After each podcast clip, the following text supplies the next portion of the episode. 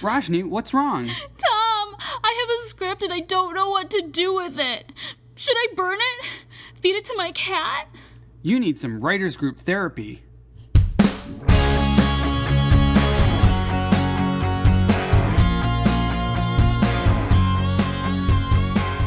Hello, and welcome to Writers Group Therapy. I'm Tom. And I'm Roshni. We're writers helping writers. Ready for your session? Because the doctors are in. Okay, characters. I, I can see you cringing already. Why is it hard to create strong characters? Or is it? Um, well, it's definitely hard. Um, my scripts uh, are very focused on plot. I'm a very plot driven person. I write action, thrillers, some horror movies.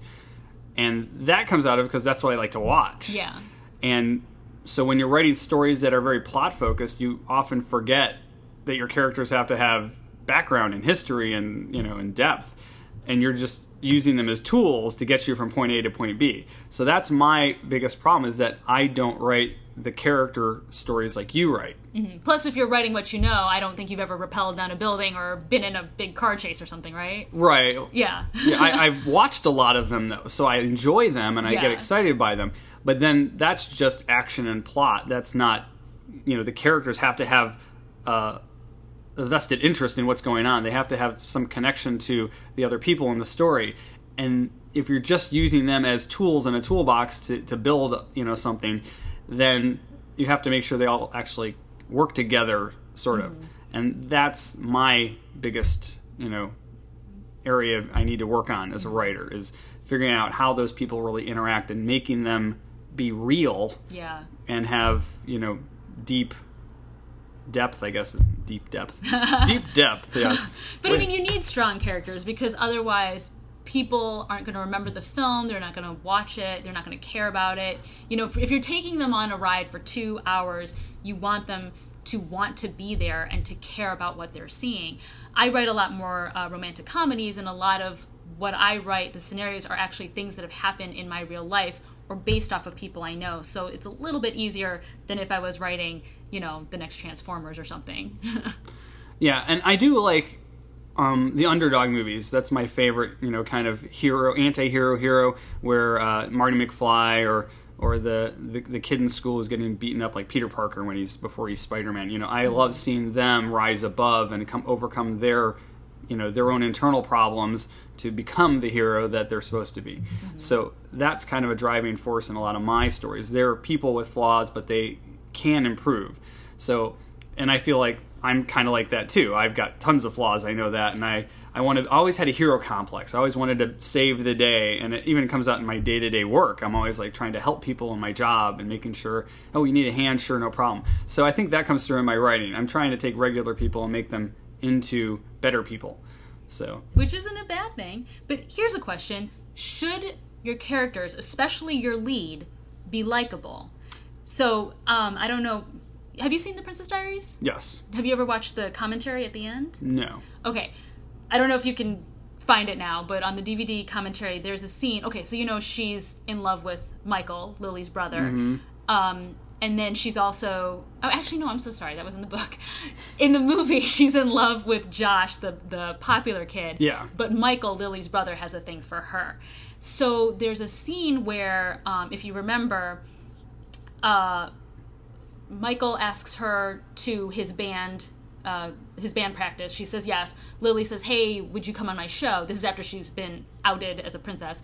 Lily says, "Would you come on my show?" Lily, uh, Mia says yes, and then Josh says, "Hey, do you want to go to this beach party with me?" And she's like, "Oh yeah," and she forgets all the other commitments she she's made, and you know, hilarity ensues. Well, there's a deleted scene where she runs into Michael at like a farmer's market or something, and, and they end up having this lovely little lunch. And Garry Marshall said on the commentary he had to delete it because the very next scene is her going to the beach party and ditching Michael and ditching Lily. And it makes her look like a big jerk, and he didn't want Mia to be unlikable obviously it's a romantic comedy, you know, and it's a Disney film, so I understand that. But in general, should your characters be likable? Well, if it furthers their growth as a character. So if you had shown her being a jerk in this case, if she had then the opportunity to redeem herself, then she would have grown and learned, and then the character, then the, the audience would have been like, oh, okay, she she learned from that, so we like her again, mm-hmm. you know. So you can you can dislike somebody for doing something in a film, but if they can redeem themselves, then they can win you back. But then again, like from people at their core, like again, my movies, my characters don't grow as much, so I have to be concerned that I don't stereotype them, because then you don't have a chance to either like or hate them. They're they're just one dimensional. Yeah. So There might be a point of no redemption, though, using the example from Princess Diaries. Her ditching Michael looked like just sheer, like she was too excited and just whatever, versus a deliberate, you had a connection with this guy and then you bailed. Like that's even worse, you know? So there might be a spectrum of redemption with a character when you're writing. You know what I'm saying? Yeah. Well, in rom coms, I mean, I watch a lot of rom coms. Oftentimes, your hero, you know, he has to totally screw up because otherwise he doesn't get that, you know, race to the airport, you know. But they're still likable. But they're still likable. You still want them to win, yeah. You Yeah. still want them to win, even though they were a jerk. So like I just saw The Big Sick. Have you seen that? no, Oh, it's so so so cute. Um, but in it, the main character, you know, his his family's trying to arrange a marriage for him, and he's worried about you know dating a white girl because he's uh, Pakistani, and he lies a lot. He lies to his girlfriend. He lies to his family. You know, lies of omission, outright lies, whatever. But you still you understand why he's doing it. He's not a bad guy. He's just hiding from all these people because he's worried about you know cultural and you know et cetera, et cetera.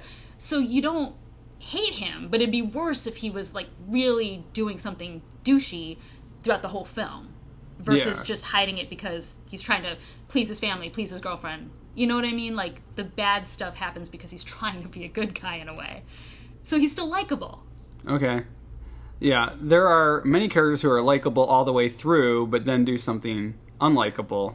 So you you you feel disappointed in them, Yeah. and then then they can redeem themselves. Then you have the bad guys. Now here's the other thing: is you have a bad guy in a movie, but people like him anyway because he's such a badass. you know, um, well, Darth Vader now is like people like Darth Vader more than they like uh, Luke Skywalker now. Oh. Luke's so whiny. he's a whiny little brat, Yeah. yeah. And uh, and everyone likes you know Darth Vader is powerful and he's you know a commanding force, but He then gets it- stuff done. Yeah. You know? Yeah, totally. but then again, spoiler. Uh, eventually, he realizes that his path to to what he believes is right, because you know all villains, so so to speak, you know, are the hero of their own story. Uh, but at the end, you know, he he does the right thing and saves Luke and kills the, the Emperor. And redeems himself and gets to be a Jedi ghost, uh, you know, go go to Jedi ghost heaven, heaven with Yoda and Obi Wan. So, um, but people, I think people liked An- uh, Darth Vader more than they liked Anakin Skywalker. Oh, yeah, Anakin Skywalker was even whinier than Luke, Luke Skywalker. Yeah, it runs in the family. But he was the hero too. So Yeah. Yeah. yeah, Ugh, that's a whole other topic. yeah. But I've I've um I've also seen movies though where um the characters are very weak and they're especially in horror movies. I'm actually rooting for the monster or, or creature or whatever to kill them because I want them off the screen because Yeah. they're so bad. So it's like I mean, in, in, in a genre like horror, it's really not about the characters necessarily because you're survival. like, yeah, you're just like, okay, we already know you're stupid because you're like, hey, let's go in that abandoned looking creepy house with all the bloodstains. Okay, like seriously, come on, guys, like you're you're not the sharpest people anyway, so yeah. Now we just want to see who makes it to the end. But I mean, in other things, especially if it's rooted in reality, you probably do maybe want a likable character. yeah. So then, how would we go about creating strong characters? What are some tips and tricks you've got?